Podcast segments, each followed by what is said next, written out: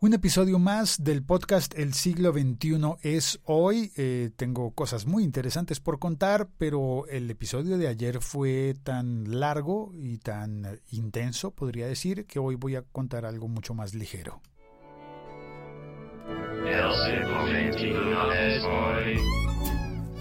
Y eso más ligero es que voy a contarte eh, que llevo aproximadamente unos tres años, creo, unos tres años utilizando unos audífonos frecuentemente. Los utilizo son los que más utilizo pero no son los únicos que utilizo. Varias veces he contado en este podcast que por salud de mis oídos procuro ir cambiando los audífonos los auriculares una vez cada semana o cada dos semanas en el, en el peor de los casos. Eh, y hay algunos eh, que son muy baratos y los utilizo también para mantener mis orejas frescas y mis oídos frescos. Cuando hablo de la oreja, hablo de la parte externa. Y cuando hablo del oído, hablo del aparato interno para escuchar. Sí, entonces los audífonos, vamos a recordar, tienen tres, eh, tres modalidades. Uno se llaman in-ear, dentro de la oreja, dentro del oído porque se mete adentro, son pequeñitos y se ponen allí como unas cápsulas, como una, sí, una pastilla, casi una grajea que pones en el, eh, dentro del oído. No es literalmente adentro, es en la puerta, es en, en, en, justo en la entrada. No debes ponerte nada dentro del canal auditivo, nunca. Así que estos audífonos pues son eficientes, pero son riesgosos, son peligrosos. Em, y bueno, entonces están esos, los in-ear, están los, los on-ear, que son los que tienen almohadillas que se pegan a tu oreja y que em, de alguna manera eh, te calientan las orejas cuando llevas mucho tiempo con los audífonos puestos. Esos audífonos suelen ser eficientes, son yo creo que los más populares, los que más se utilizan, y están los em, over ear o around ear, que son los que se ponen alrededor de las orejas.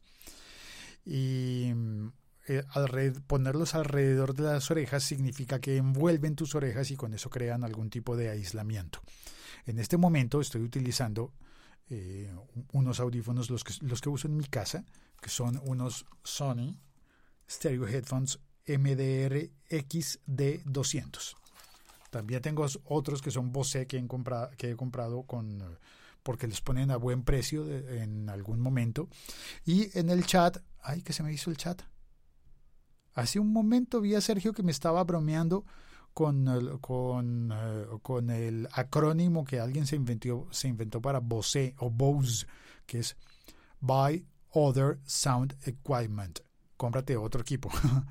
y bueno, el caso es que estos audífonos MIE2I son unos audífonos in-ear. Se ponen dentro de la oreja. Ah, volvió a aparecer el chat. Ahí está. Se ponen adentro de la oreja, pero son un modelo especial que tienen un, eh, caucho con forma de media luna. De manera que em, los audífonos son em, redondos, pero tienen una punta salida hacia un extremo y allí se encaja eh, una pieza de silicona, una pieza flexible que encaja en tu oído. Y al tener esa forma de media luna, simplemente la media luna lo que hace es mantener los audífonos en tu oreja para que no se caigan. Eso es algo que pasa muy frecuentemente con muchos de los de los modelos de audífonos. Este que se, pues, se mantiene en tu oreja y está diseñado pues, para que la gente pueda correr, trotar, hacer footing, hacer running o hacer ciclismo, en mi caso, cuando puedo, y sin que se le estén cayendo a uno los audífonos de la oreja. Son muy buenos. Y estos particularmente tienen un micrófono que he utilizado un montón de veces haciendo podcast y el botón de control de volumen. Control también para contestar las llamadas eh, y, colgarlas. Así que me han gustado muchísimo. Pues bueno, en tres años de uso constante, eh, pero uso constante, pero no, ¿cómo digo? No exclusivo, es decir, son los que más utilizo, pero no son los únicos que utilizo.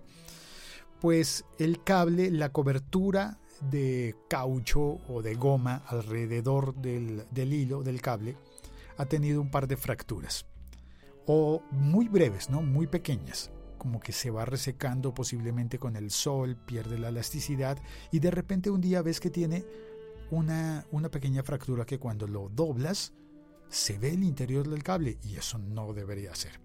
Así que tengo ya dos eh, refuerzos con cinta aislante común y corriente. Bueno, una de, de ellos es con cinta aislante común y corriente con un truco, un truco que es utilizar un briquet, un encendedor, un lighter, un hay otra mechero, hay otro sinónimo para eso, pero no me acuerdo.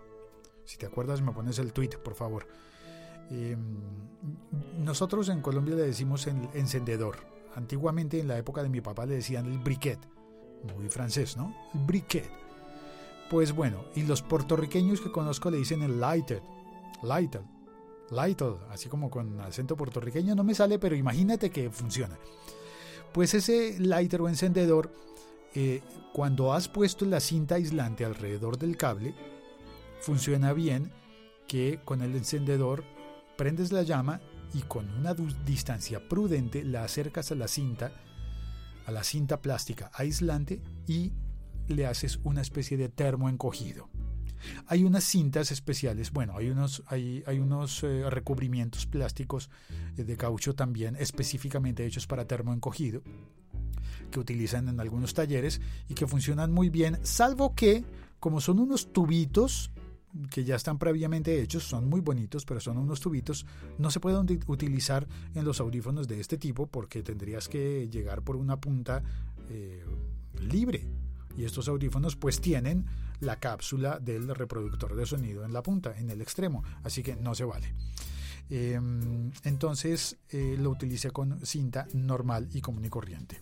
En otro de los puntos, cerca del conector principal que he comentado, que, he contado antes, estos audífonos Bose tienen el conector principal, el plug, el enchufe, en forma de L, un poquito, un poquito abierta, pero es una L, lo que ha hecho que eh, mm, se, rompa menos fácil por ese extremo. Sin embargo, se rompe. Lo empecé a verse quebrando por allí y en ese extremo le puse una cinta autofundente. ¿Sabes qué es una cinta autofundente? La compañía 3M eh, hizo una cinta aislante eh, que se llama autofundente, que tiene una propiedad en que ella misma se pega a la cinta. Pero esto de autofundente es curioso.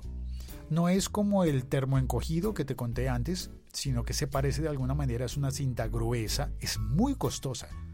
La primera vez me regalaron un cachito, un pedacito, y luego dije, no, yo me voy a comprar una para mí porque me gustó mucho. Y cuando llegué a comprarla pensé, ah caramba, no tenía idea que fuese tan costosa. Pero llegué y la pude, la pude comprar finalmente y tengo un rollo guardado en mi casa y lo utilizo en, algunas ocasiones. Este autofundente eh, tiene la propiedad de que tú la pegas y no, no, no le encuentras nada pegajoso por ningún lado, pero cuando estiras la cinta, la estiras y tiene una capacidad elástica bien fuerte, bien, bien extensa, bueno, es muy elástica las tiras y en ese momento en el que las tiras, al girar sobre ella misma, se funde y se queda agarrada la cinta contra sí misma. Al estirarse, como que intenta retraerse y, al retraerse eh, se, va fundiendo con la cinta que está, con, con, otro extremo de la misma cinta que está haciendo la misma función de retraerse. Eh, Sergio me pregunta, ¿cuánto vale la cinta en pesos colombianos? Yo creo que un, un, un rollito pequeño me debió costar unos...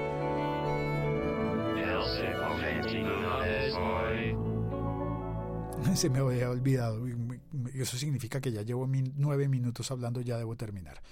Eh, me debió costar unos 50 mil pesos colombianos. Eso debe ser eh, eh, a cuentas alegres eh, unos, eh, ¿cuántos? 18 dólares, 16 dólares, algo así, que para hacer una cinta aislante, para hacer una cinta, pues es muy costoso. Eh, bueno, eso es más o menos lo que recuerdo. Puede haber sido algo así. En el, en el chat está Sergio, también está Milko Romero. Gracias por venir, Milko. Eh, dice Milko, a veces esas cintas cuestan más de lo que quieres arreglar. es verdad. Eh, Jorge Fernández acaba de llegar. Bienvenido, Jorge. Todavía me falta por contar. Entonces, esa cinta autofundente la he puesto en mis, audífonos en el extremo para básicamente como refuerzo. Es decir, cada vez que detecto en el cable una de esas fisuras en el caucho que recubre el, alambre, pues le pongo un refuerzo. Eso hace que quede menos flexible por ese lado, pero he logrado prolongar la vida útil de los audífonos. Ahora bien, en el conector, el último, eh, em, la última herida de guerra de estos audífonos que me han salido muy buenos, eh, especialmente el micrófono, me gusta porque no, se le siente el golpe, el golpe del p, Son muy buenos por eso, a mí me gustan, me gusta su micrófono. Y en el punto en el que está el micrófono también hay tres botones. Botón de contestar y colgar llamadas, o de ponerle play o, eh, o pausa a lo que estés oyendo. Y también un botón para subir el volumen y un botón para bajar el volumen. Estos botones no son tan habituales, es decir, los audífonos que tienen estos botones suelen ser más costosos que los demás y eh, deben eh, sincronizarse y deben estar avalados por compañías como Apple. Estos audífonos están avalados para utilizar con iPod, con iPhone y con iPad. Entonces es una parte sensible y creo que, que no es tan fácil de reponer. Pues bueno, uno de estos tres botones se me cayó. Y aquí debo decir, mea culpa. número uno, porque les doy muy duro a los audífonos, los utilizo muchísimo. Número dos, porque no he llevado la bolsita que, entregan de fábrica. En el paquete viene con una bolsita, con una, con una carterita, con una especie de librillo, con una cremallera en la que puedes guardar los audífonos y que se mantengan en buen estado. Yo la verdad la usé al comienzo y después dejé de usarla y los pongo en los, en los bolsillos. Al estar en los bolsillos de, del saco, de, no sé, pues quedan expuestos y posiblemente estos botones han estado rozando, no sé, quizás las llaves, quizás unas monedas, eh, un día a veces se me han caído al suelo y eh, la semana, bueno, hace un par de días, cuando llegué de hablar por teléfono en la bicicleta, noté que faltaba un botón. ¿O qué hago con ese botón que falta? Pues durante un par de días lo llevé sin el botón. He pensado hacerle una, una costura con una de esas cintas que te conté, pero si yo le llego a poner una cinta en este punto, justo en este punto, taparía el micrófono. Así que no vale. Bueno, pues lo que he hecho, mi solución momentánea es que saqué un control remoto, en España le dicen un mando a distancia, de un, eh, de un top set de televisión, de una caja de esas que pones encima del televisor eh, para captar TDT, eh, televisión digital terrestre, pues se dañó y el control remoto, por suerte, no lo tiré a la basura. Lo guardé, el control está dañado, no sirve. Pero, claro, sirve todavía como repuestos. Corté un botón y voy a poner luego las fotos en mi Snapchat mostrando cómo he logrado esta reparación temporal porque en el encontré uno de los botones de aquel mando a distancia o control remoto casa en el lugar exacto de del, del sitio en el que perdí un botón. Aunque no tiene el mismo tamaño, queda en el agujero, queda bien. Y me sirve y hace funcionar el botón de subir el volumen, que fue el que perdí. Eh, con esto lo he solucionado, salvo una cosa, y aquí es donde pido ayuda. No puedo utilizar la cinta y no sé cómo pegarlo, porque tarde o temprano el botón se, volverá a caer. Em, en el chat está Temperita, dice llegando tarde. Milko dice, sí, estamos en el minuto de silencio. ¿Por qué dice silencio? Ah, porque ya se acabó la cortina, porque ya vamos en el minuto extra, el minuto de reposición del partido. Dios mío, ahora todos los episodios me quedan largos. Bueno, pues pido ayuda. ¿Cómo podré pegar este botón extra que he conseguido para reemplazar el que se cayó? Si conoces algún tipo de método con el que yo pueda pegarlo, de momento le puse una cosa que los colombianos llamamos pegastick, posiblemente una marca de pegante que viene en una barra. Normalmente está hecho para papel y sirve para pegar papel. Eh, si me pusiera agresivo, utilizaría uno de esos pegantes eh, que nunca se vuelven a despegar, como pegamentos que nunca vuelven a despegarse. Pegamentos le dicen en México y lo ponen en todos los doblajes de televisión. Y en Colombia decimos pegante. Em, pues em, utilizaría uno de esos que se llama Yuhu, U-H-U, pues se dice Yuhu en inglés, o utilizaría uno que se llama Super Bonder, o utilizaría uno que se llama Super Krill. Em, pero son muy fuertes, no sé si utilizar uno de esos. Provisionalmente por hoy tengo el... ah, mira, Temperita me sugiere uno que se llama Pegadit, le pones papel higiénico para que se haga pasta. Ah, qué buena idea. Sergio dice, pegante boxer, eso es solución de caucho, no creo que me funcione. Algo pasa con los mensajes de Sergio porque aparecen y se desaparecen en el chat. Y Adriana acaba de llegar y dice, hola, llegué temprano pero me quedé calladita. vale, gracias por venir. Pegamento boxer o super glue, me sugiere Sergio. El boxer creo que puede ser corrosivo con este plástico. El boxer es una, una solución de caucho muy fuerte. Ah, pero acabo de pensar, la solución de caucho normal o cauchola, solución de caucho de la que, de la que utilizaban la universidad para pegar los papeles de... No, eso se caería de nuevo. Bueno, creo que una de las opciones que me están diciendo en el chat es interesante, la de hacer con papel higiénico, papel toilette, le dicen en algunas partes, en Venezuela todavía le dicen papel toilette, eh, podría hacerse una pasta con ese papel y el, y el pegadit. Bueno, pegadit es una marca, pero no lo recuerdo. Vale, muchas gracias por, la, por las ideas de los que están en el chat. Eh, gracias a Sergio, Temperita, Adriana, Jorge, Milko y a ti que estás oyendo en tu podcatcher favorito o en la aplicación del Locutor Co, aplicación gratuita para Android y para iOS. Si sabes el nombre de algún tipo de pegamento que me pueda servir para esto, por favor ponlo como un mensaje, no, como un comentario en el podcast para que no solo yo, sino todos los que vengan a oírlo después puedan enterarse de tu sugerencia de pegamento o pegante para eh, enganchar este botón y que no se me vuelva a caer sé que se va a a caer si no hago algo. Y por suerte tengo el, la tirilla de, de goma de repuestos de aquel mando a distancia que ya no utilizo más que para repuestos. Soy Félix, este es el siglo XXI de hoy. Un abrazo, chao, cuelgo.